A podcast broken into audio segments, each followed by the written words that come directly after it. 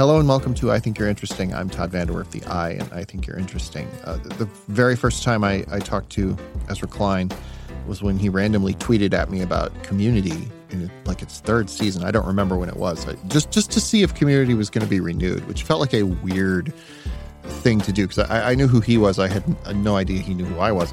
Uh, and then a couple of years later, I, I, sort of learned he was launching a news site, and I was interested in, in going to do something new. So on Memorial Day, he was out taking his dog for a walk, and he gave me a call, and we talked about you know the future of culture reporting and culture writing on the internet and how to get people to uh, read things about shows they had just streamed and the way that you sort of talk about things as cultural events in the streaming age when everything can be watched at any time. And I was very happy to come and work with him at Vox. And we haven't solved all of those problems yet, but we've sort of gone about finding ways of making it happen. So I wanted to talk to him, A, because he's my boss, but also B, because I'm interested in what he sees as the media landscape of the future. And I want to know why he likes superhero comics so much.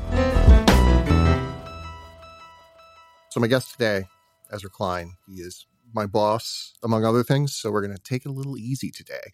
Um, yeah, only softballs.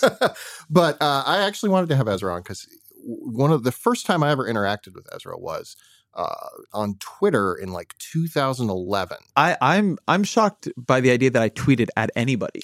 I worked so hard to stay off of having any conversations on Twitter that, that the idea that there was some younger, more innocent version of me actually interacting with human beings on social media it seems so so gentle. I, uh, optimistic. I actually I want I want to talk about your your. Did Twitter. you tweet a Pepe frog back at me? No, I did not tweet a Pepe frog back at you. I think it was because Matt was already involved. Like I think that was that oh, was okay. the situation. I was on the canoe. Yeah, um, but I so I wanted to talk to you about your cultural consumption, about like your world as you see it through pop culture, because you are engaged in pop culture. You do consume a fair amount of it, um, but people don't see that side of you too often. Um, and I primarily know that you are into superheroes. I know that you love superhero comics superhero films. And I'm wondering, like, is that is that a lifelong thing for you, or is that something that's developed later in life, as it has for many? So it it's a bit of a a U-shaped curve. So when I was young, I read a huge number of comics. In fact, there were there were a number of years when my allowance from my parents was delivered entirely in comics. I think they my dad was big on you can have as many books as you want. Uh, not other things, but books. He was he was very uh, open to comics occupied a middle ground between books and not books. So he preferred to give me uh, comic books and money, but not love comic books either. So for a while, he would let me have my allowance in five comic books a week, mm. and that was what I did for for some time. And so I loved comics as a kid. I fell out of them. I don't know when. I was a big reader, read a lot of fantasy, read a lot of science fiction, and I particularly read a lot of the sprawling universe kind of cheapo fantasy, the Star Wars universe, the Dungeons and Dragons universe was, right. was a big favorite of mine. Dragon Riders of Pern, I loved. But I was out of comic books for for a long time. When I moved to DC in 2005, I was surprised to find that a bunch of my friends here, Matt Yglesias, Spencer Ackerman, uh, Kriston Capps, and others, were very into comic books. Mm-hmm. And there would be times when everybody would hang out at, at one of their houses and you'd get bored and you would just pull one of these graphic novels off the shelf and so that began to get me a little bit more into it. But the two things that really catalyzed a return to continuous, constant comic book reading were one, launching Vox, and two, finding out about Marvel Unlimited. Mm. And the reason these things uh, came together so, Marvel Unlimited, for those who don't know, is you can pay, you can download an, an iPad app. You can pay like 70 bucks a year and you get unlimited access to all Marvel comics up to six months ago. Hmm. There's a couple things they haven't uploaded yet, but for the most part, everything that has come out on Marvel until six months ago, you can have and read as many times as you want at whatever speed you like. So that fixed the first problem I'd had with comics, which is they're actually really expensive. Right. Yeah. Um, you, I can drill through a comic in really just a couple of minutes, and that it really adds up pretty quick. So, um, it so that brought the cost to an acceptable level, and then Vox, uh, stressed me out so much. I mean, dealing with people like Todd VanDerWerff day yeah, in and day out. Um, I, I, really did need to find ways to relax. And my reading up until that point, I'm not a big fiction reader. I read some, but not that much. But I primarily read nonfiction and and, and particularly things that directly or indirectly related to work. Mm-hmm. Uh, I was just too exhausted, too stressed. I needed to have things that would turn me off. Mm-hmm. And Marvel Unlimited turned out to be that thing. So over the past couple of years since launching Vox, I have really torn through Marvel back issues and now have a tremendous knowledge of them, but have know very little about DC because they do not have a similar app. yeah, yeah. I've, I've, actually always been kind of bummed out about that because I'm, I'm hoping if, if they are listening, I will subscribe to your DC Unlimited. what What are some of the titles that really got you and really got you back into it? So the particular run that I just loved was I, I hope I don't get the name wrong. I think it's Peter David did an X Factor run from 2005 to 2009, which is my my single favorite run of comics. And this is X Factor as a detective story. It's noir, uh, or at least has a lot of noir tropes and a lot of self conscious noir tropes. It has this character, Layla Miller, who's one of my favorite characters in comics, and who actually, I've not written this and will not write it because I think it is too obscure. But Layla Miller uh, and the way they end up understanding her. I don't think this gives away too much. And I don't think it's really a spoiler because it isn't that close, but it's a a really interesting anticipation of the movie Arrival. Right. The two things are very, very similar to each other, actually, in a, in a way I thought was cool. So that was a very fresh take on precognition, on time travel, on how time might work, on what it would be like to know the future. And so I just love that. Uh, then there were a bunch of others. I I just enjoy reading them. Most of the big sets I'm not as into. I, I kind of follow them, but mm. it is amazing how confusing Marvel's big crossover epics actually tend to be. So I've the the big change for me uh, from being a kid, where I would often go to Barnes and Nobles and like take a graphic novel off the shelf, was actually being able to read through the just runs of a Captain America or a run of X Men, mm-hmm. which I had never really done before and recognizing, oh, this stuff is actually much better and in many cases much weirder mm-hmm. than what you get in the big crossovers that end up getting put in graphic novels. So I'm I'm currently a big fan of Unbeatable Squirrel Girl. I yeah. think is just fantastic. Um, I like the Miss Marvel stuff a lot. I've actually been enjoying the the most recent set of big Marvel epics. Mm-hmm. Uh, I thought that the Battle World stuff was kind of cool, but but my knowledge is uh, enthusiastic but but thin compared to compared to other people you might talk to. You wrote a thing uh, shortly after the election or before the election about uh, a Loki comic. Oh yeah, that sort of uh, influenced how you saw the election. And I'm wondering, I think a lot about how I see the world was influenced through the stuff I consumed as a child. I'm wondering how you see the world, how you see policy, how you see politics. How is that influenced by the pop culture or other, you know, higher culture you read in your youth? I do not have a pat answer to that, actually. So, one, I will say that Vote Loki comic series, I, I do believe is the single best thing published mm. on the dynamics of the 2016 election. I, I, believe that firmly. And and it is an interesting thing that, and I think one reason getting into comics again worked for me is that comics also came, by the way, back into the culture in a very big way. And so having a familiarity with these tropes and and what have I think for a certain generation become almost myths because comics have this fascinating myth like capability to start and restart and be retold in ways that are are more congruent to to whatever's going on then. So it actually ended up being pretty useful for my work. I've done a lot. I've written a lot of pieces about, you know, uh, Superman as a, a, way of thinking about America's attitudes towards legitimacy, right. you know, versus Jack Bauer as a way of, of thinking about America's sort of post 9-11 uh, thinking, which I, I enjoy doing that, even though it probably makes me look weird.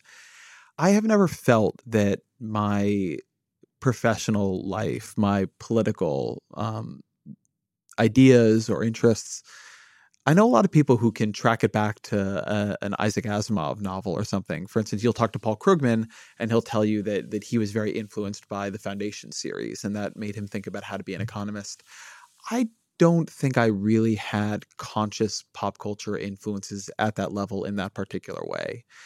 And it, it's sort of a broader thing with me. I just don't think symbolically very clearly. And so I don't end up having a lot of things that that influence me in that way. In the way that a lot of the people I speak to, they really can track something back to a song they heard, to a movie they saw, to a piece of art they saw, mm-hmm. and somehow I do not seem to get easily affected that way. Or if I do, I am less conscious of it. Right. Hmm. Interesting. What are what else? I mean, are you are you a moviegoer? Do you watch a lot of TV? I don't see you talk about that stuff as often. I do, um, but the one reason I do not talk about it as often is my taste in everything is terrible. uh, it is bad. It makes people make fun of me. Mm-hmm. So I am a real lover, and, and here I will open myself up to the the endless mockery of the internet. I love romantic comedies. Okay. That is what I watch. So so first, and, and this maybe maybe is something interesting. So my favorite part of any movie is the 20 minutes before anything bad happens. Okay. I, I do not like the conflict. I'm Right. not here for the plot. Mhm. What I enjoy living in is the 20 or 30 minutes where people are just witty and they're hanging out together and they're going to high school or whatever it might be. And I always just wish we could hang out there. It's one reason the the show Entourage has many, many, many flaws. Mhm. But one thing it really got right is a 30 minute happy ending. Yeah. Like you, you know, you turn on an episode of Entourage and you may not end up anxious at all, but if you do, it is not going to be for long. You know, it's like, oh, maybe the Aquaman movie is not going to do well. Oh no, wait, it's the biggest movie ever, and it happens real fast. So I'm a big, I'm a big fan of that kind of thing. And you, you, so you see that escapist tendency Yeah. in in what I like. Um, the the work I do, the the things I tend to think about are tough and they're emotionally wrenching, and I it's very conflictual, right? Politics is very, very conflict oriented, particularly right now. So I tend to look for things that make me feel a bit better. I have an unusual love for the movie Wimbledon, Okay. the Paul Bettany, and I always get um, Kristen Kristen, Kristen Dunst. Dunst, I think it is right. Uh, I have an unusual love for that movie. I really particularly like romantic comedies with sort of witty British protagonists. Okay. That would be my perfect Netflix category. You know how they those very specific. Yeah. I want romantic comedies with witty British protagonists. It's not quite a romantic comedy, but I love About a Boy. I Mm-hmm. think that's a great movie. Um, in terms of television, I have uh, here again pretty standard views on everything. I also think The Wire is a good show, Yeah. like, like other people do. Uh, but the thing that I'm watching right now, and I do believe is sort of perfect, is Bob's Burgers. Yeah, absolutely. Bob's Burgers is a perfect show. Um, it it's also more so than any show or movie I've seen. It's one of the few shows on television that makes being a family and having children seem appealing. Mm. So much of television is about the conflicts inherent in that. Doesn't mean that things don't end in a heartwarming way, but along the way, it's like the kids are always being assholes or doing something wrong, or the parents hate each other. I mean, you can think of your sort of Married with Children or your Simpsons. Uh, and Bob's Burgers is the only one where it's like at every moment of that show, the kids are clearly an addition of joy to the parents' life. Yeah. In a way that I find really heartwarming. I think Bob's Burgers uh, to me is always interesting. When I was- thinking a lot after the election about culture that depicts working class, white working class America, Mhm. and like Bob's Bob's Burgers is one of the few shows on TV where those characters don't have a lot of money. They're sort of struggling to get by. They're kind of you know whatever they whatever they have to do to get the money they're they're going to do. And I, I've always been interested in that. And I guess uh, as you sort of look at the world out there, it feels like a lot of people have been talking about this divide between you know Hollywood or the cultural content and like what real America wants, quote unquote. And I'm wondering, do you see that reflected? Obviously, you know we are both in the bubble, so to speak. But do you look at pop culture and feel like we are not doing a great job of telling, of not just reporting on, but telling stories about this whole portion of the country? I think that's probably true. I don't think pop culture does a good job of just telling representative stories in general. Mm. So I, I think that you can get overly narrow with this, right? We're not doing a great job telling stories from that portion of the country, but there are a lot of portions of the country we're not doing a great job telling stories from. Um, it's a land full of beautiful people with not that many real problems in, Right. in a lot of cases. I think it is amazing though how much that has changed. And I think something that feeds into that feeling is that in the last, I think it's really been 10, 15 years that it has become much more racially diverse. Uh, my wife, my wife and I have been rewatching some OC. Mhm. You cannot make that show that way today. Yeah. Uh, you cannot have a show. So I grew up in in what we did not call the OC. I grew up in Irvine, California, and Orange County is an incredibly racially diverse area. Mhm. Uh, Irvine, and particularly the also the areas of Newport Beach, where I think that show is fundamentally set, very heavily Asian, um, very very big Hispanic populations all across the county. You could not do a show about that area where people of color basically did not exist. Mm. Which in, in that show, with a couple of exceptions, they they really don't. And you know, the kid from the wrong side of the tracks is is a white kid from Chicago. I mean, it's just the whole thing is a little bit absurd. And so I do think one thing that is happening within that conversation is that there is a conversation about representation and a backlash around representation that is well deserved. But it is happening around racial representation and not in a real way around socioeconomic or geographical representation. So you do not get the same kind of criticism for not having, as you know, sort of working class folks of any race, but but including whites, uh, who have non-California accents. Right. Right. You do not have a lot of positively portrayed characters who appear to make thirty-three thousand dollars a year and come from the South. Mm. That is not something you see a lot of on television right now. Yeah. And I think people notice that. I think that, that there's a lot of discussion, and I know you've written a bit about this, about what is the perception of social progress and economic progress people have in the country. And, and, and people note that despite the fact that whites are still on sort of any, on most measures you can come up with doing a lot better than Hispanics, a lot better than African Americans, they are nevertheless uh, becoming the most pessimistic group, particularly working class whites. And one reason for that might be a bit, uh, if you, Arlie Hochschild, you know, she writes about this deep story that she found in a couple of years living and, and spending a lot of time with Tea Party folks in Louisiana told themselves, which is, you know, they've kind of been waiting in line, they've not gotten ahead, and now all these people are cutting in line in front of them. And obviously, that story has a lot of problems with it if you're looking at the data. And I, I, I mean, I do not want to endorse it. But the feeling that there is all this pressure to represent this group, but not my group. Mhm. This feeling that um, the things I believe are becoming not just underrepresented, but literally unspeakable. Yeah. Right. I, I always think about in American culture in 2004, Mhm.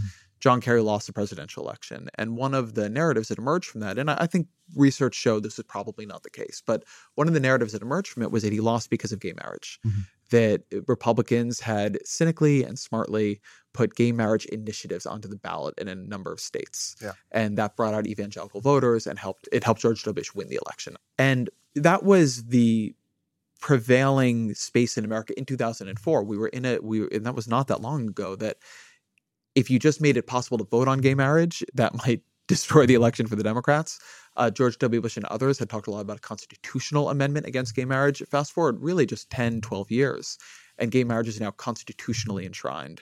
And um, being against it is a sort of impolite opinion. Mm. Now, you can guess where I am on this question, right? I believe that the Constitution should give people the right to marry. And I believe that it is cruel, like genuinely cruel, to deprive people of that happiness who aren't hurting you. Yeah. So I, I don't want to be um, unclear about this.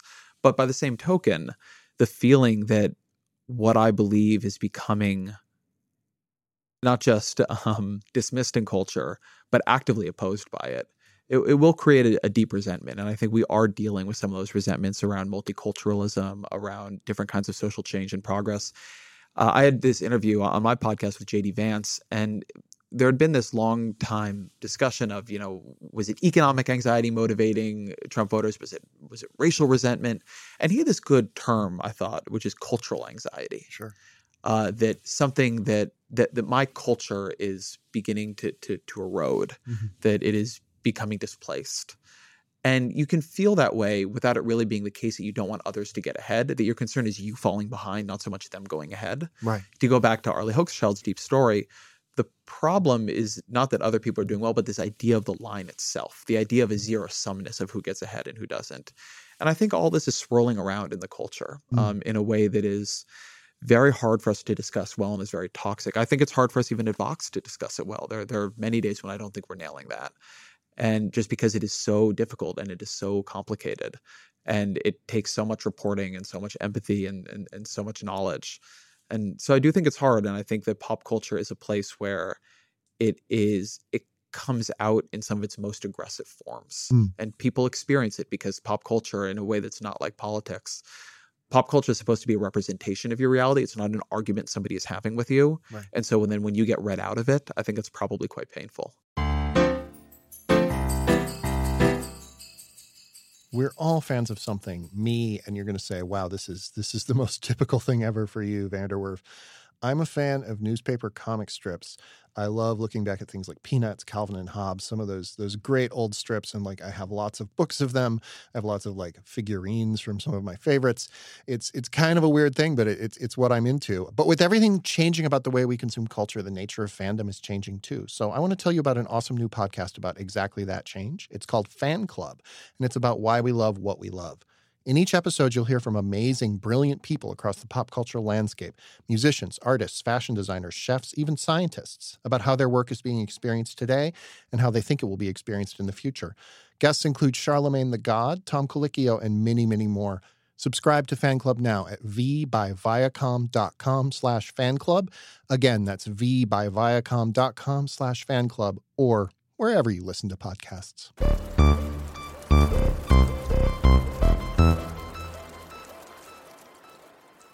It's interesting you bring up gay marriage because one of the things, one of the ways I sort of think about the world uh, is increasingly is pop culture is the subconscious of whatever nation is is producing it in some way. Even the most corporate plastic piece of shit summer movie somehow reflects what America thinks about itself, even if it's sort of self-loathing in some way. Uh, and and you bring up gay marriage, and I think a lot about how if you look at attitudes about gay people, when Will and Grace comes on the air, attitudes about gay people start to shift toward more positive to the place we are today, where a majority of Americans, you know, support gay marriage, know a gay, know have a gay friend, so to speak, and that is interesting to me. You can't prove that Will and Grace did that, but that correlation, which obviously is not causation, is interesting to me because I always sort of wonder I think that we tend to think that you make policy and it will affect the culture. But I always wonder if it's the other way around. If we change how we think about things in the culture, that eventually affects politics. I think that's completely true. I mean, I I remember the episode of Ellen mm-hmm. where she came out. Yeah. I remember I was a kid. I remember reading Time Magazine's coverage of the episode of Ellen. I remember watching that episode of Ellen, and I didn't know I don't even think I, I really had a concept of sexuality that was hmm. that clear. I, do you remember what year that was? That would have been, I think, 1997, maybe 1996. It was somewhere right, So I was 10 or 12, so I should have had a concept of sexuality. but I, I, was young and I definitely did not have a lot of experience. Um, my uncle was gay, and, and by that time, actually died of AIDS during the height of the plague. So I knew a little bit about it. But I just remember watching that and just really trying to understand what it was because it was such it was being treated as such a cultural event and really trying to understand what it was that I was seeing. And these things do matter. Um, as you say, causality I think is very hard to figure out. Mm-hmm. I think it's very hard to say, are, are we changing the culture? Is the culture changing us? I think it's very hard to say when something is a leading or a lagging indicator because you can make the argument that will and grace could only happen right because it was in a country that was ready for will and grace to happen right but i certainly do think it's true that the fact that the cultural epicenter of the US is Hollywood and then to a lesser extent New York. I just think it matters. Um, Hollywood and New York, people talk about them as liberal, but that's not even really what's going on there. Um, their liberalism is uh, it, it's significant, but those are cultures that are more progressive than much of the country in some ways and not others. I don't think Hollywood and New York have dramatically different opinions on single payer healthcare yeah. than some other places in America do. Mm-hmm. But I do think they are often on a very leading edge of lifestyle change and lifestyle progressivism. Mm-hmm. And that stuff ends up mattering. I think that it, it is possible that the point at which Hollywood is ready for those things is is earlier, and I think that often ends up being good. I think that again, you know, where I'm from, I'm from an hour south of LA. Like I I swim in this water. Mm-hmm. Um, I I'll say similarly to it. I have an enormous amount of emotional trouble with the way immigrants are being spoken about and treated in, in this country right now because I come from a place that was very, very heavily uh, populated with, with Hispanic and Asian immigrants. And um, and I'm sure I knew a number of, of unauthorized immigrants growing up. And you know what? They were part of my community. Um, and the dehumanization of them, it, I, I really, I really react viscerally to it. Yeah. This idea that um, that they're somehow they're hurting mm. us, and and it just infuriates me. Like it, it genuinely, not much in politics really gets me that emotional, but it genuinely infuriates me. But I had a very different. It is notable that a lot of those impulses are coming from places that are are not at all diverse, that are that are quite white, that are seeing this from from the outside in. Whereas I lived in this place where, of course, you have a heavily polyglot culture and it's part of the culture and it's celebrated and it's how you live and you see it around you all, all the time. But it ends up giving you, in a way fully separate from my political opinions, a very, very different view of what is normal and what is acceptable. And and that maybe is like the right term. If you live in if you live in Hollywood, you live in LA, you live in New York, different things are just normal to you. Mm-hmm. And to the extent those things are controversial in other places, being on the side of your culture's values, it has a non-financial kind of compensation to it. Other people are proud of you. Right. right. You get slapped on the back. Your movie may not have made a lot of money, but it was brave. Mm-hmm. Right. You were doing something for the, for the good here. Yeah. And by the same token, if you go the reverse way, if you push against that, I think there are there are social sanctions fully separate from whatever financial audience the eh, the movie does or does not find or the show does or doesn't find. And I think that does that does exert a powerful role and it pushes Hollywood to being again a little bit more of a leading indicator than a lagging indicator on a lot of this stuff. Mm-hmm. As somebody who uh, runs a major media publication, one of the things you wrote last year that I thought was really perceptive was the media was very against Trump, not because it was liberal, but because it was cosmopolitan, right. basically. And I'm wondering, all the major publications are based in New York or DC, a few in LA, a few elsewhere around the country, but they're based in major urban areas. Is there a way to see beyond? We're used to like looking for conservative columnists, so to speak, but many of those conservative columnists, you think about it, were anti-Trump or never Trump or whatever because they too were cosmopolitan. Is there a way for the media to figure out a way to see the world through that cosmopolitan lens, but also talk about the opposite of that, which is where I grew up, where everybody was white and like nobody knew. Uh, nobody had seen a black person, basically. Um, where we, when we had a famous basketball player, Manute Bol, come to town, like he was certainly nobody was overtly racist to him, but it was like a very great object of curiosity because we had not seen something like this before.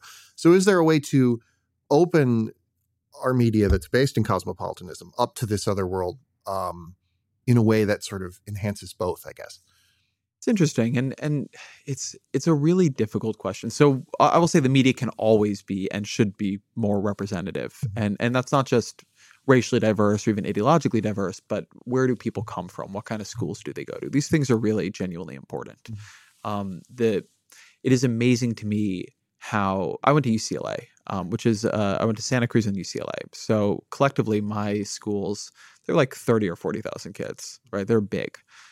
It is amazing to me how many more people I meet here from Harvard than from all of the UCs combined. Hmm. And the UCs are like California's a big state. it's you know it's well known those are good schools. They're not bad schools. So there there are definitely biases here, but it's also worth being careful. I mean, it is very important for the media to, to work on understanding and, and there are very interesting arguments about the delineation between understanding and empathy mm-hmm. but but i think it's very important for the media to to understand the world on which it is reporting and, and people disagree with me about this but i don't think it is merely a mirror nor nor do i even think that is possible but i do not think the role of the media is to merely be a mirror mm-hmm. i do not think that we when we all get together and we celebrate the great achievements of the media that what people look at is its complete moral neutrality in the face of whatever might have come. And it's just unstinting reflection of it. Uh, and again, this is a very tough line to walk. I'm not saying the media should be activist. I'm not saying it should always be trying to push push an opinion. Trump ran on a platform that while it was important to understand why it was resonating, there are parts of it that had a deep ugliness mm. to it. And not just that, but parts of it, much of that ugliness was based on genuine mistruth, right? Genuine lies. Whether he believes them, you know, you can argue if he's lying or or he's just wrong about a lot of things. But ugliness built on an incorrect diagnosis of the problem to give people a scapegoat. I think that history should make you very concerned about that story. Mm-hmm. And by the same token, Trump was also, by the way, quite unpopular uh, I think a lot of the story of this last year is a lot of institutions and processes breaking down in unusual ways. Mm. So, primaries, for instance, being a, a great example. Primaries are extremely unrepresentative. Uh, that very, very few people vote in them. The people who do vote in them are different than the the party at large. Trump was able to bulldoze through the primary in a very, very large field, in part by getting all of the attention for saying very outrageous things. And he managed to make more than half of the Republican Party very, very upset at him. but the people who liked him really loved him, right? right? He was a great niche product. But then having won the primary, he was sort of were so polarized that he really was assured the support of let's say 45% of the country of right. the voting pub, of the voting public and then was able you know with the help of some luck and some other things to get help with geography too to, to get uh, over the finish line now what should we have done there how should the media have been different i don't think the media was doing an insufficient job i really find this annoying I don't think media did an insufficient job talking to Trump voters. No. Trump voters were were looked at and reported on in a way that Obama voters never were, in a way that Hillary Clinton's more quiet supporters never were, in a way that um that, that virtually nobody else's support base got it because they were treated also in some ways that were unfair too as a curiosity, as something yeah. strange, as something that had to be explained. Whereas if you were supporting Marco Rubio or Hillary Clinton or Bernie Sanders, even people did not that those all fit um, patterns that we had seen in politics before, right? Bernie Sanders was sort of like a Howard Dean figure. Hillary Clinton was establishment liberal. Marco Rubio was a sort of like Obama-like Republican. You know, was the the trope, and so people didn't feel the need to explain it. So, so I do think one thing it's it's important to not just see the fact that Trump won as evidence that the media failed to try to understand what was going on. Right, yeah. I think the media put a lot of resources into into understanding that. I think the thing people are quietly upset about there is they often feel that if the media had done some kind of different and better job, Trump wouldn't have won. But if anything was really good for Trump, it was just the amount of media coverage he got. What he understood that was very unusual was that it didn't matter if it was positive or negative. Yeah. Like a reality television show star where it's okay if you're the villain as long as you're the one on camera. Mm-hmm. That is still a way to win the show. He got that in a way no other politician does because politicians what they want and crave is positive coverage. So I think that that was different. But to, to go back to the original point here, if Marco Rubio had won the campaign, I think the media would have ultimately been a bit biased towards Marco Rubio. They mm-hmm. didn't like Hillary Clinton. They like newcomers. They like young people. In, as a general thing, I, I think that's actually a fair thing to say they sort of tend towards supporting change. And Rubio didn't offend anybody's the, the the part of liberalism that the media really does reflect, which is not an economic liberalism, but a cosmopolitanism, a, a belief in pluralism, diversity. Uh, America is a polyglot nation. That all would have worked out for him just fine. So I think the media is less politically unrepresentative than people think. Its its incentives are a little bit askew from that, and it operates in a different space. Uh, but I do think that there is a genuine uh, difficulty that it has around what do you do with something like Trump, which is a strange phenomenon, is unpopular, and is in some ways genuinely, at least resonant of dangerous things that have happened in this country and other countries before.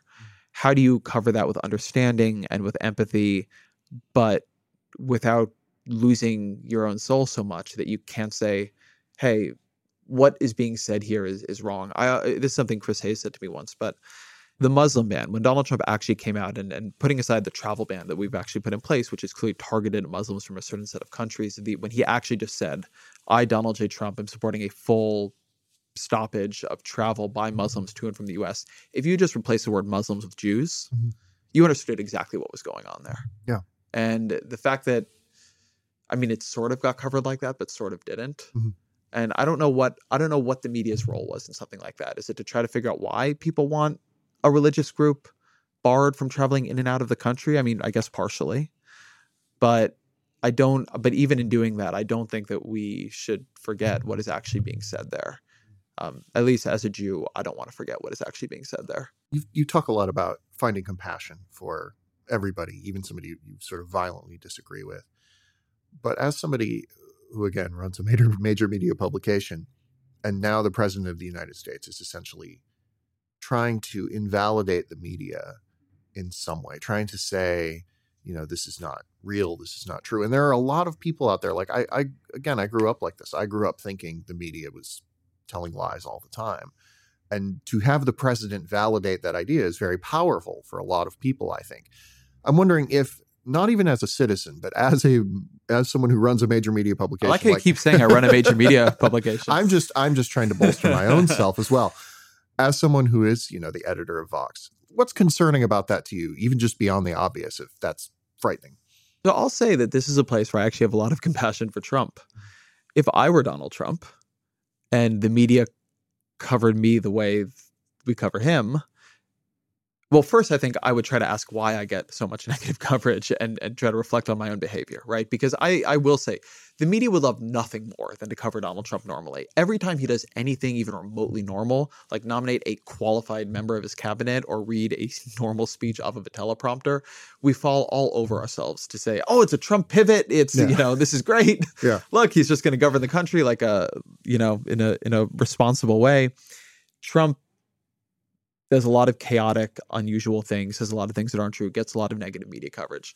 But from within, recognizing that he has his own limits. Mm.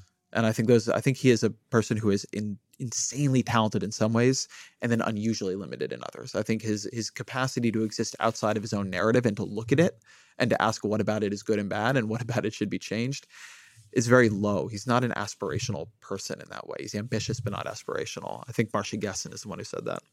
So, but he gets this very negative coverage mm-hmm. and it wounds him. It really does. I mean, the thing about Trump is he's more obsessed with the media than any previous president, at least that I know of.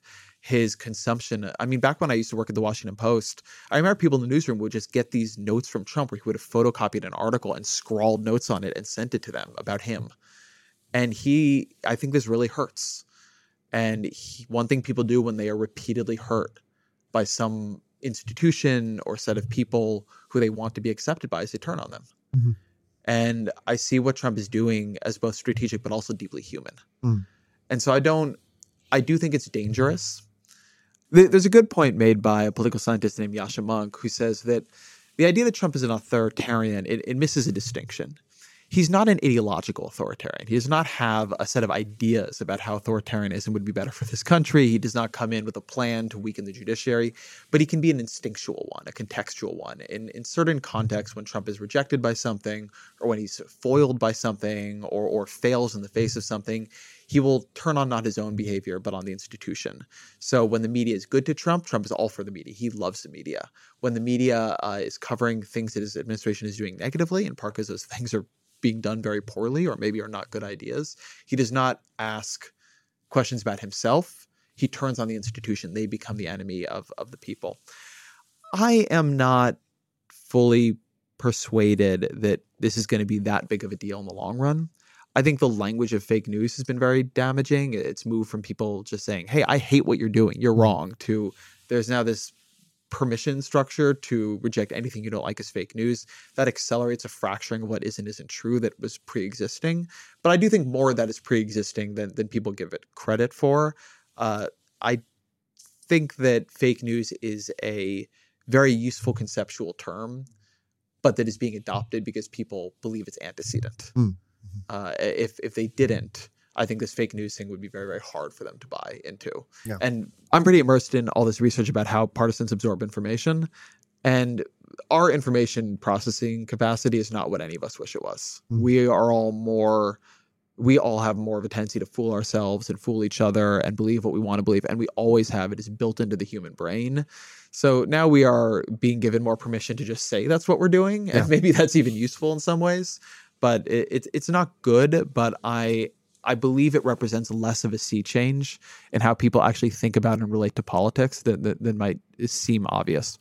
You know, there's broader questions of liberalism with Trump, uh, and there's broader questions of things he might do to retaliate against the press. To the extent it stays with keeping people out of briefings, that is bad. I am upset about it. But I really, by the same token, think that briefings from the Trump administration are less valuable than they have been at other times. Mm-hmm. Sean Spicer, I don't even know if people are lying. Kellyanne Conway, I think, is often lying. I even know if people are lying or they're just literally wrong. Mm-hmm. It seems to me a lot of people inside the administration, from my reporting and others, are just misinformed about what is happening at any given moment. But the the the administration as a conduit of information to the public is a very uncertain one right now. So to the extent it stays with, you know, briefings for favored publications, no briefings for non-favored publications. That's bad. It's not the end of the world. But to the extent Trump begins using antitrust powers to retaliate against Jeff Bezos or tries to change libel laws in this mm-hmm. country, that stuff gets much more dangerous very, very quickly. Mm-hmm. I sort of want to pivot to the opposite side of this question, which is there is a lot of criticism of the media in general, but also I think sometimes Vox in particular from the left. Uh, by which I mean, you know, the uh, people who are advocating for greater focus on economic, uh, something more like so, uh, being social democrats or socialism, something like that. Sort of, where do you see that coming from? Uh, and have you read any of that stuff and said, you know, by God, they're right about how the media treats these issues? I think that there is. I read a lot of criticism of Vox, and I think there's probably truth in all of it. Mm-hmm. Um, this stuff is hard. Uh, we do our best. We don't always get it right. I don't think that, particularly when it comes to issues of treating social democratic policies with seriousness, I think Vox is actually about as good in the media as anybody is. I think we're as good in as, in the media as anybody is at treating just policy in general mm-hmm. with the seriousness it deserves. I think we have done a better job explaining the Republican Obamacare alternatives to people and taking them seriously than any conservative publication I actually know of. I think we did a better job also on a lot of Bernie Sanders policies than anybody else did. I'm, I'm very proud of that work that we do. And I think that uh, one thing that often gets us crosswise with people is we hold or try to hold policy to a very high standard. And sometimes ideas that are good ideas that have not been worked out in as much detail fall apart a little bit. Um, and we've been critical of that. We were critical of that with Bernie Sanders, but you know, at different times we've been critical of that with all kinds of different politicians. Um, and and I do think that one thing that was hard for the Sanders shop is they had not expected to blow up in the way they did, and they did not have the policy structure under them. But when he was a major candidate for the presidency, we also still had to say like, hey, you know, the promises being made in this healthcare bill don't add up. Uh, but I think that Vox gets a lot of criticism from folks on the left for, you know, reasons good and bad. I think some of them is that there can be a feeling that maybe we would be sympathetic, so it is more painful when we're not, or it's more angering when we're not. I think another one is that there's a feeling nobody is hated more um, by uh, by folks than the folks like just like a little bit to their side, mm-hmm. and there is certainly a backlash against a kind of technocratic, what people call, I don't think with a lot of precision, but I think we also get what they're referring to neoliberal um, identity. And we are definitely a technocratic site in the way we approach things. Uh, I think more so, frankly, than we have much of an ideology. We have a sort of approach. And, you know, that has come under some fire. I think people in, in certain places feel like that's really failed. And then I think that there's just politics is conflictual. People are angry. We get a lot of incoming from folks on the right too. Um, we kind of get incoming from all over. And that doesn't mean I, I, think there's a very lazy thing people in journalism do where they say, well, the left and the right are criticizing me. That means I'm doing a great job. Yeah. Um, I don't buy that.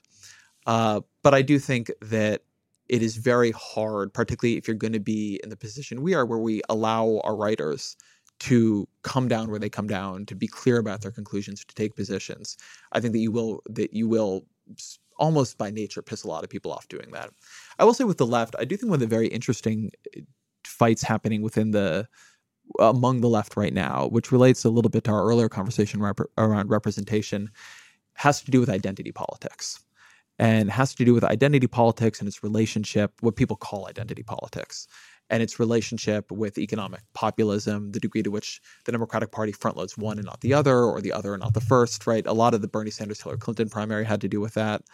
Um, I think something we have tried to do since launching Vox is take questions of identity really seriously and as quite separate from other questions. I mean, it's not that they do not intersect with things like class, because of course they do. Right. But I think that we've tried very hard to think hard about that. And, and as we built our staff, make sure we're really covering that.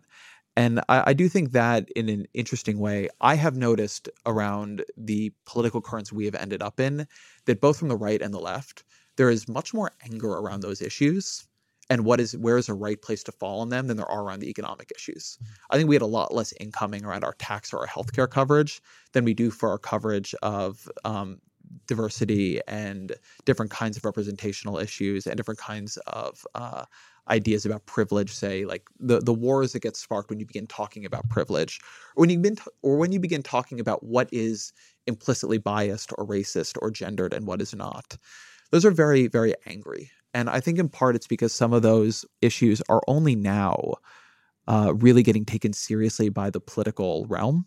I do think that one long-term thing that happens as issues get absorbed by politics is people develop sort of safe and understood ways of how to talk about them. I don't think that has happened in these cases yet. Mm-hmm. I think that there is a very kind of bloodless technocratic language that gets applied to something like tax reform now. Even though, I mean, it will impoverish some people, even though it will really change how this country goes. But when you talk about spending cuts and tax reform, people are, are able to talk about things that are literally life and death mm-hmm. uh, in a way that I find actually frustrating with a very high level of kind of almost quasi academic remove. But when you're talking about things like transgender rights or privilege on campuses or sexual assault on campuses, some of these issues that the political system is only now coming to treat with, I think, the seriousness they really do deserve, that language is much weaker um, and it's much less mature. And people get offended much more deeply. People feel like they're being called racist. They feel like they're being called sexist.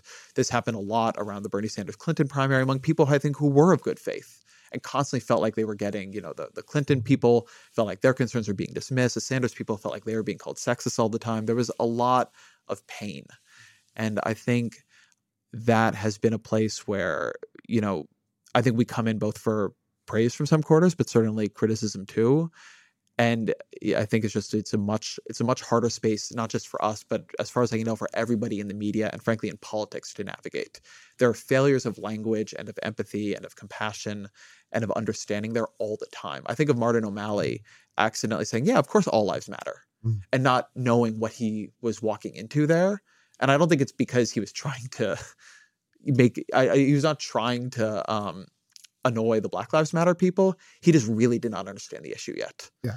And I think there's a lot of that happening in these spaces. And, you know, it's certainly something that every day, like, we are working and trying to say, okay, like, how do we make sure that we know what people are talking about here, know what the language is, and when we're writing about it, try to write it for the maximum number of people to be able to read that and feel whether or not they agree with us feel understood in in the piece mm. And by no means like in every area of our coverage do i think we succeed every day but but it's certainly something that we give a lot of thought to mm.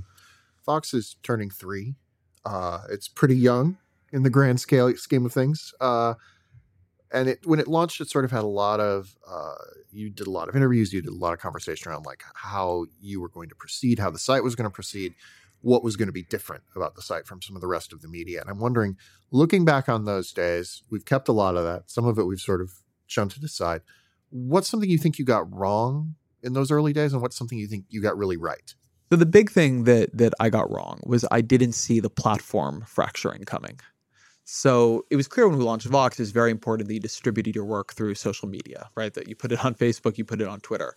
But what happened uh, beginning really about a year after we launched and really accelerating over the past two years was that instead of these platforms being spaces for basically marketing, which is what they were, they became the home of your content themselves. So a lot of people now read Vox on Apple News without ever coming to the Vox website. We don't put links, we put articles. Same is true for Facebook. We have uh, one point, I think it's five or six million subscribers on YouTube. They may never come to Vox.com. They only understand Vox as it exists on YouTube. It's a wholly different audience. Uh, I've and I will occasionally get stopped uh, uh on the street. And somebody be like, "Hey, you're the guy in those Vox videos," and I'll be like, "I am," um, which I love. But one thing that meant is, you know, because now we're publishing full pieces to to Facebook, to Google AMP, to YouTube, to Facebook Video, to uh, Apple News, to Flipboard, and I'm forgetting, I am sure, a bunch of them. Now that we do that, a lot of the early theories around Vox around how we were going to build really cool features into our platform, they don't make as much sense. Working on your own platform, uh, building sort of an amazing annotation tool, uh, that that would only function here if you came to Vox.com. If most of your audience is somewhere else, that is not a great idea. Hmm. So that I think has been a, a, big change, and in some ways a frustrating one because it, it, I think for us and for others, it is slowing down a lot of innovation that was really beginning to happen around how could we present an article, what formats could we really work in, and, and that stuff was exciting. The thing that I think we got right uh, was that there was a space for a publication, a news publication, really based on the idea of explanation. And people react to that language in very different ways. Um, and some get very frustrated by it. And and and I, I get their frustration because you know there can be feeling, are you saying other people don't explain? And, and how dare you say that you know I need anything explained to me? It's a very condescending uh, approach, and I hear them, and and uh, and I worry about that stuff. What we meant by explanation is that a lot of traditional organizations, news organizations, they've been built and designed for the core product to be the new bite of information. It's why Twitter has been so dominant in news because a lot of news, the literal new thing, is short enough that you can put it in 140 characters. Uh, what we are built to do is to focus on the contextual information that makes that new piece of information comprehensible. And we have built a lot of different formats from our formal explainers to our explainer videos to the 40 map stuff to winners and losers to all these different things we do. There, what what unites most of the formats we use is that they are are organized to surface more context, and in particular in a way that I, I think people they like it when they experience it, but they, it's not always obvious that we're doing it. We have formats that are very good at breaking the boundaries of a story there are a lot of stories out there that if the way you would normally write a news article about them is within the boundaries of the story. The Republican Party has a new healthcare plan. So you write about what is in that plan and what is, you know, what is in there, the the leaked document and, and on and on and on. But in order to actually understand that document, you really need to know a lot of things that are not part of it. So how do subsidies in Obamacare work? Are they working well or not? What is the structure of marketplaces now? There's all this stuff that just properly fits in another article that happened some other time. Right. And or if you're talking about the Syrian civil war, on any given day, there is not like a new fact about Alawites and their historical enmity with with some other groups. Um, so it doesn't really fit in the boundary of an article about today Assad bombed this area and these many people died. It, it, doesn't make a ton of sense to go anyway. And here's what an Alawite is, and here's how those ethnic tensions have divided Syria. But to understand the Syrian civil war, you really do need to understand that. So we have a lot of formats that are built to bust the boundaries of a story. Where a normal story that moves very linearly, paragraph to paragraph, it's very hard to go outside of its lines and say, here's something very fundamental, almost a question too basic for most people to answer, but we're going to dive deep into it we have a lot of things that are designed for that. And I think it's made the work uh, very valuable to people because when we are at our best, and and look, like we are many many days not at our best, but when we are at our best, I think that we can take somebody who got interested in a story they maybe have not been following and give them enough information that they do not feel confused by it anymore, that they feel that they can read everything else on that topic and know what they're doing. Mm-hmm. And that is something that I think traditional media has not done that well. It's done many, many other things well and many things better than we do it. But that thing, I think, has been sacrificed for other objectives. And I think it's a place where we've excelled. And I think the the audience we found, which at this point has far, far, far exceeded my my hopes, um, it's shown that. It's shown that there really was a market for that and that there was something not being done. Right. And actually, I think that one thing I'm very proud of is I think that the rest of the media does a lot more explainers in the way we do them now. And I think there's a lot more good explanatory journalism happening everywhere in a way that's just valuable. Mm. And I'm I'm very proud of of whatever part Vox played in pushing a little bit towards that. One of my favorite things about being a dude is shaving. Shaving for me is one of those nice little respites from the rest of the world that I just get to sit there and focus on my face and the shaving lotion and the feel of the brush and all of that wonderful stuff. And when it's done, I always feel sort of rejuvenated and refreshed and ready to take on the day. And the art of shaving, founded in New York in 1996, has been helping guys look their best for over 20 years. The art of shaving has your total routine covered, whether shaving, beard maintenance, hair, skin, body, or fragrance. The art of shaving's award winning products are formulated with the highest quality botanical ingredients, featuring pure essential oils, as I can attest. The four elements of the perfect shave have been created to deliver smooth results every day. Start by prepping skin with their signature pre shave oil, then create a thick foamy lather with shaving cream applied with a shave brush shave, then replenish moisture with their aftershave balm. Finish off the perfect shave with one of their five fragrances sandalwood and cypress, oud suede, vetiver citron, green lavender, and coriander and cardamom. Each cologne has been carefully assembled for a distinctive scent. The Art of Shaving offers a convenient replenishment service that allows you to save on your favorite products while never having to worry. Our listeners will receive 15% off their first order and free shipping by using the promo code TODD, T O D D, two D's in the name. To get this offer, go online to theartofshaving.com and use my special promo code TODD, T O D D, to get 15% off your first order and free shipping.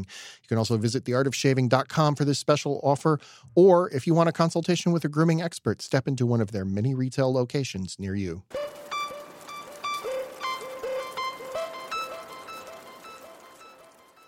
So very early in my my time at Vox, you tweeted out something I'd written with my Twitter handle in it, and my mentions for about twelve hours turned into this collection of just random crap. Basically, this just endless flow of it, and you are very good at tuning out that chaos. I am not good at like I've wasted a lot of time and effort and therapy on talking about like trying to get everybody on Twitter to like me basically. I'm wondering how did you get good at tuning out social media noise cuz you're probably the best person I know at it. I just stopped. And by the way, I, what I want to be clear is I can't do the thing you're talking about. Mm. I cannot exist within the social media noise and compartmentalize it. I'm as bad as uh, at that as anybody you know. It really stays with me. It really hurts. So what I do is I don't look at it. Mm. I have not looked at my own mentions on Twitter since I believe 2012. I think that is the last time I've looked at my mentions. And so I just don't. Like it is a rule. I do not go in ever. And what that has meant saying is that, which I think a lot of people have trouble saying and, and maybe shouldn't say, is I'm going to miss the good stuff in there. I'm going to miss the tip. I'm going to miss a compliment. I'm going to miss a interesting counter argument. I'm going to miss a criticism worth hearing in order to just not get on a roller coaster of praise and criticism and also just garbage, right? Just also just like stuff I don't need to be seeing. Uh, because it's just not that useful. And it's so addicting. That feedback mechanism is so addicting. I think we are also addicted to it, particularly journalists, in a way that is really, really bad for our lives and does not add value to our work and does not add value to our, ourselves. But my secret, such as it is, is that I cannot be 95% good about these things. I either have to stop or I'm just going to be in it. And so with something like Twitter, what I did was just stopped. Mm. I just one day I decided never to go back in there again, and nothing had even happened. Uh, I just decided this was not good for me. I was also it's not just criticism; you get addicted to praise too, mm. and that's also not good for you. And so then I just never looked at him again, and that has been a very, very, very good decision. Do you remember some? Do you remember some moments when you sort of started to have that feeling? You say there was no one like key moment when it was a breakthrough, but do you remember uh, kind of what drove you in that direction? I had just been through, I think, so this would have been 2012 or early 2013, maybe. And so we we're at the other side of a election. And elections are just very angry. They're just angry spaces. People are just pissed. Mm. and they're right to be, right? These are high stakes. I'm not taking that away from anybody or, or from me right? I, I get emotionally invested in elections too. But it just, I, I didn't think that was adding value to my life. And I'll, I'll say in it, maybe in a more um, conceptually rigorous way, the other thing that I, I do understand about that stuff and try to be rigorous about with myself is that Twitter and Facebook and these other things are creating a lot of herding tendencies among journalism, uh, among journalists. Mm-hmm.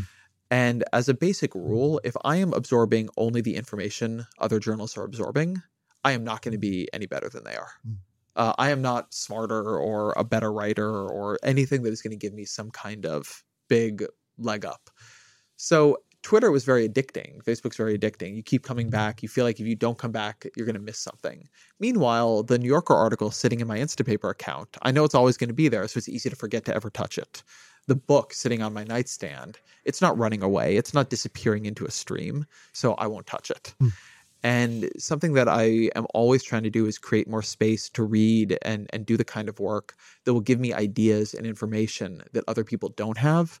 The reporting, the reading a hard book, the reading a think tank document other folks are going to skip over and spend less time on the information everybody else is also consuming because I will get the best of that bubbled up to me, right, in other people's articles and and so on. I don't need to be mainlining it. Mm-hmm and, and what I do need to be doing is creating my own sort of informational advantages. Yeah, yeah, absolutely. I'd, I'd hoped to talk to you more about your pop cultural tastes, but we sort of got off on a tangent. Uh, but uh, so I kind of want to come back there for our last yeah. couple questions. What are you looking forward to in the near future? Movies, TV, books, just just stuff that is total nonsense that you're looking forward to consuming? Well, at this moment, as we're speaking, I've not seen Logan, Okay. which I'm very excited about Yeah. seeing. So I'm going to see that. I am. I just saw Lego Batman, which was better than it had any right to be. It was a, almost a perfect movie. I thought, Yeah. Mm-hmm. like so well plotted, so beautifully done, so many great callbacks. I'm trying to think of what I am. I'm looking forward to. I I'm currently engaged in because I'm six months behind because I'm on Marvel Unlimited. I want to see how the rest of Civil War Two plays out in Marvel. No So I'm. I'm looking forward to that.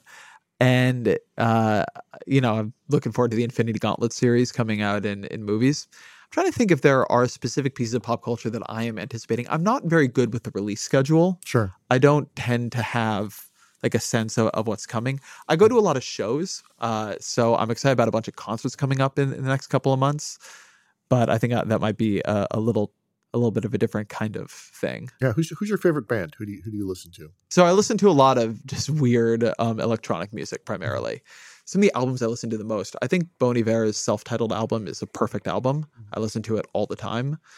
I listen to a lot of strange DJ sets. I, I really like a, a guy who's a German DJ named Alle Farben, and he has these great two, three, four hour sets that I, I work to a lot. I'm a big fan of Rüfüs Du Sol, uh, which is I think an Australian trio, but their album Bloom was my favorite album of 2016, and, and people should check it out if they haven't.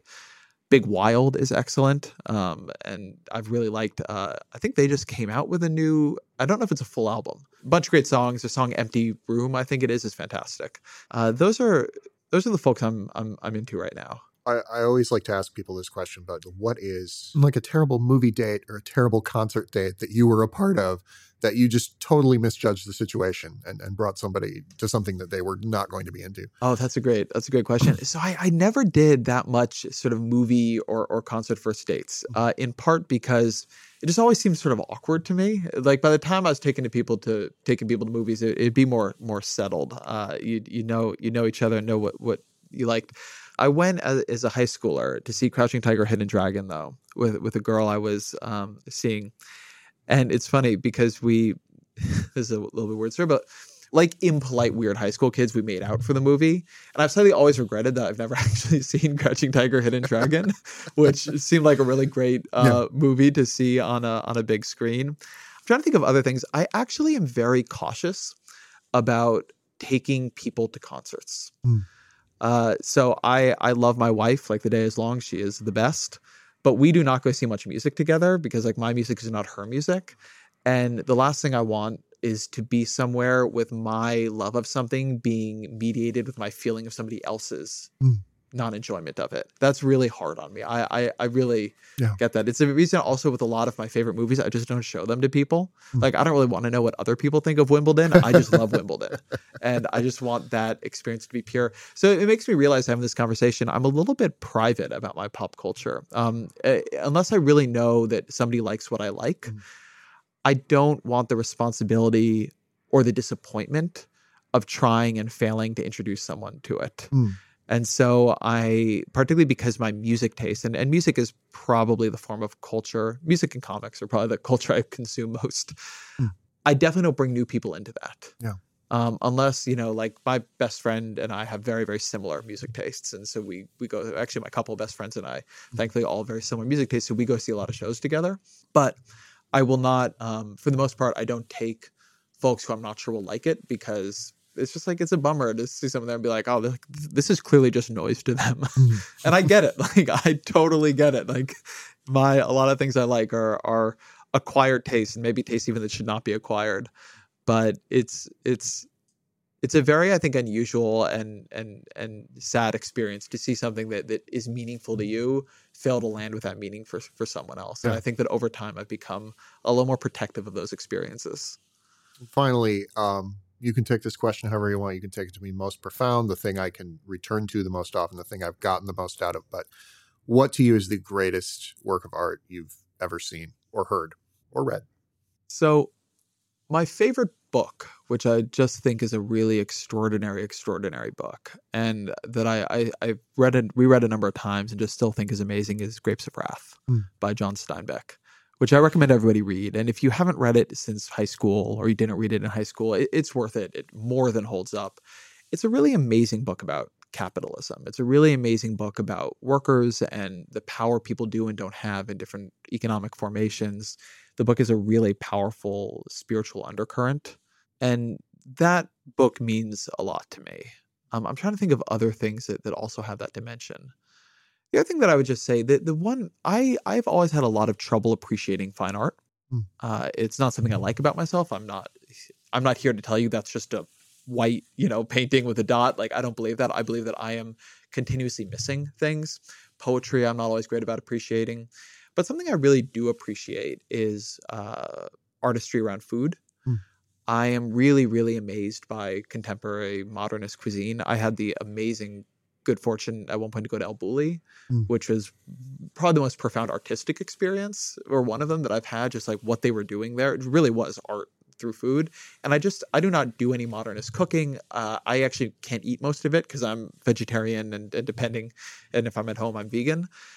But I own a ton of modernist cookbooks, and it's a kind of art book that I really love paging through because somehow I really connect to it. I get it. I, I understand that there's an amazing alchemy happening here where things are being turned into other things and a sort of magic is happening.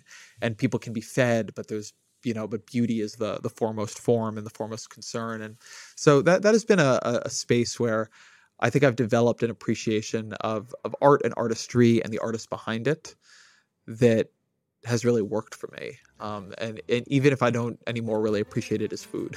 Mm, great. Well, thank you so much for coming on the show. Thank you I Think You're Interesting is hosted and executive produced by Todd VanDerWerff. In case you hadn't guessed, that's me. Here's some closing credits. Vox Podcasting is headed up by Marty Moe and Jackie Goldstein. Our executive producer of audio is Nishat Kurwa. Our sound designer is Miles Yule. Our logo design was by Victor Ware, Crystal Stevens, and Georgia Cowley. The production manager for this show is Alex Ulreich. Our production coordinator is Paige Bethman. Our podcast editor is Peter Leonard. Audio engineering and post production are courtesy of P3 Post.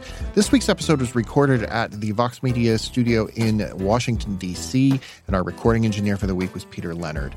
Thank you very much for listening. We'll be next week with another interview with someone from the world of arts and entertainment, somebody I think is pretty interesting. And until then, please remind me to eat some breakfast.